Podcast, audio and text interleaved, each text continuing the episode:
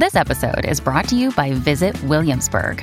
In Williamsburg, Virginia, there's never too much of a good thing. Whether you're a foodie, a golfer, a history buff, a shopaholic, an outdoor enthusiast, or a thrill seeker, you'll find what you came for here and more. So ask yourself, what is it you want? Discover Williamsburg and plan your trip at visitwilliamsburg.com. This episode is brought to you by Shopify.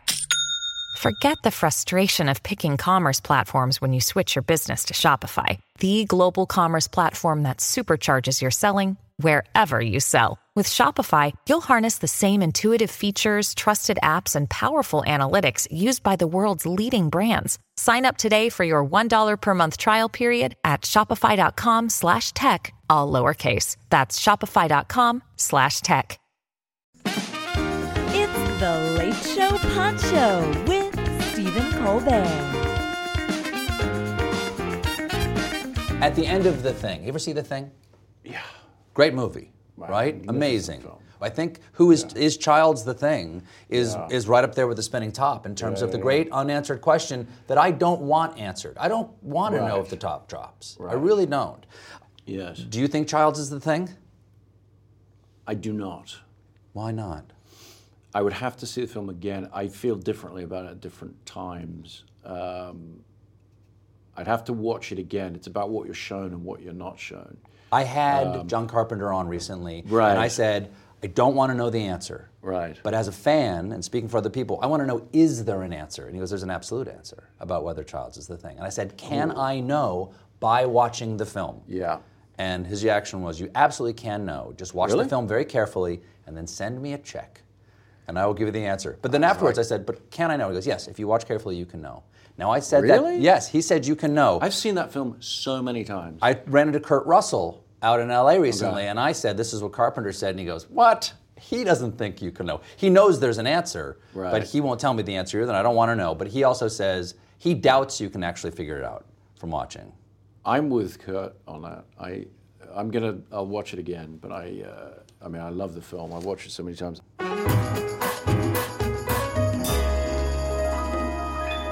What's your take on aliens? Do you think that there are intelligent life out there? I think the mathematics tells you that it's probably, uh, well, if you look at the pure physics and the mathematics, it tells you that it may be inevitable, but that we would never know about it. So it's a bit of an imponderable. Too far away. Too far away, too big a universe. Too big a universe not to have other intelligent life, but too big a universe to ever make contact with intelligent life. How do you feel about that? That makes me lonely. Uh, yeah, a little bit. Yeah. I don't dwell on it. Yeah, probably best not to.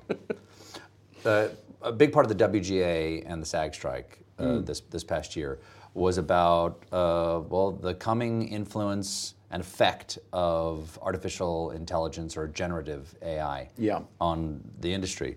Um, uh, creatively, is this for the the film and television industry or the, the the visual and creative arts? Is this like this generation's creative Oppenheimer, like people have achieved something with technology that might end up destroying the actual thing it's trying to help. I mean, that's the pessimistic view, and I think it's one that was, it was very good that it, it became part of what people were talking about in, in relation to both strikes, because it needs to be talked about, it needs to be analyzed. And one of the problems with the whole discussion is the term AI is too broad, and a lot of the ethical issues around it, as it applies to creators, depend largely on lifting the hood and finding out what's actually being done because there's a lot of so-called AI that's simply sophisticated search engines.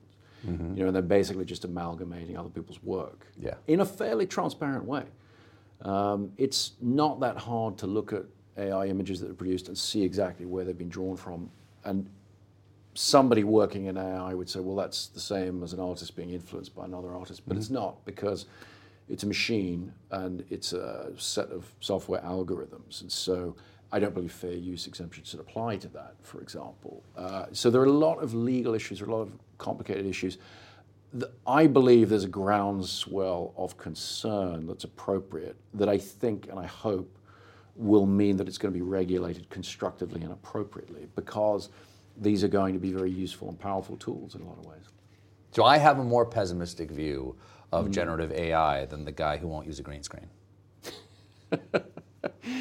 Uh, yeah, because people ignore what I like to call the developing perception, right? One of The the, reasons developing I, perception? Developing perception. Human beings have a developing perception.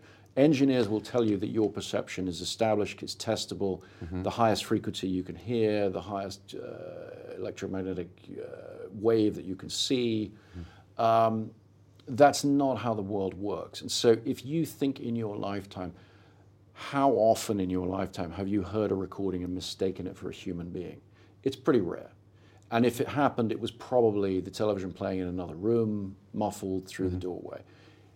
No matter how sophisticated recording and playback equipment has gotten, your ears have figured out how to tell the difference between that and a human being in ways that engineers are very poor at explaining or even understanding. The same is true visually, which is why I still shoot with an analog medium instead of a digital medium because I see differences and things that the engineers have never managed to convince me don't exist anymore. Um, the, the easiest way to explain it to people is to say, look at visual effects. Why are the visual effects of 20 years ago laughable to you today? Whereas when you saw them 20 years ago, you thought they were amazing. And that's Are you attacking the Lord of the Rings? Is that what's happening right now? I wasn't Are you going to name any attacking names. the Lord I'm of the certainly Rings not right going to do that in, in this forum. Because I will throw hands. I'm not right going to do that in this forum, but I am going to acknowledge the reality that yesterday's visual effects seem laughable to today's audiences. It's Mm. just the way because our perception develops. I understand when you started with the Super 8 camera when you were a kid. Yeah. When was that first moment you picked it up? What did it mean to you? Or what was that feeling when you first looked through the lens? I mean, it was just a very sort of innocent and simple start to it. You know, my brother and I just just shooting images, and you'd send it away. A week later, it would come back in the mail. You'd thread it up on the projector and see the stuff you'd done. It was just magic. Do you yeah. still have these? Uh, I do. Yes, they're still you know buried deep in a drawer, and, and Are you going to show them to anybody? I don't really like. I showed it to my kids uh, some years ago, but I I remember them being a lot better than they are. so it was a little, you know. No one's gonna judge you, you were a kid. I know, but you sort of remember what you were trying to do. So after I saw Star Wars, uh, you know, I I made a couple of films imaginatively titled Space Wars, you know, and and you know, I had my Star Wars toys and trying to do stop motion, all the rest, and you remember what your aspiration was. Yeah. Uh, and then you look back at the reality, it's a little disappointing. Do you still have that Super 8 camera? Uh, I, yes, I do. Well, I still have the projector. Uh, I've been, I've had a lot of Super 8 cameras over the years. Yeah. Uh, I actually just got a brand new one from the Kodak guys. They built the first one for, I think, probably about 40 years. And uh, yeah, it's a beautiful little machine that purrs along. And, you know, I understand you try to do a special effect with your father's Super 8 camera. I did a lot with it. His he lent us his camera, which now that I'm an adult and I realize what it meant to him, I probably shouldn't have strapped it to the bottom of our family car and driven along to try and get shot low angle shots because I did wind up breaking it. I got some good shots, but I did wind up breaking them. the But the film survived? Uh, the film survived. Well, it was worth it then. Well, he, he didn't think so, but yes. Thank you for listening to the Late Show Pod Show with Stephen Colbert. Just one more thing. If you want to see more of me, come to the Late Show YouTube channel for more clips and exclusives. Jeremy Renner returns to Paramount Plus for a brand new season of the original hit series, Mayor of Kingstown. My job is to create a balance, avoid a war. From executive producer Taylor Sheridan, co creator of Yellowstone, There's some new players in town, and they brought the plague.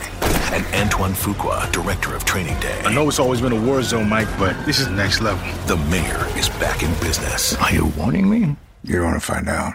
Mayor of Kingstown. New season streaming June 2nd, exclusively on Paramount Plus. Hi, I'm Jordana Abraham, And I'm Dr. Naomi Bernstein. and we want to tell you about Calm the F- Down, a guided meditation series from the Oversharing podcast. This is something we've been planning for a long time. It's our most requested segment from the podcast. And these meditations are going to be between five and 10 minutes. They're going to be super quick because we don't have a lot of time. You're going to be so surprised how five to 10 minutes of really thoughtful meditations can transform your whole life. In addition to the first four meditations available at launch, we'll be doing two new meditations every single month. Plus, for the fans of Oversharing podcast out there, you'll also get ad free versions of every episode of the Oversharing podcast. So if somebody wants to become a subscriber, how do they join? It's so easy. You just go to subscribe.betches.com and sign up now for only $4.99 a month. Or you can lock in our discounted rate if you sign up for the whole year. That's subscribe.betches.com. Or if you're in the Apple Podcast app, you can just hit the subscribe button now and sign up in the app. It's as easy as that.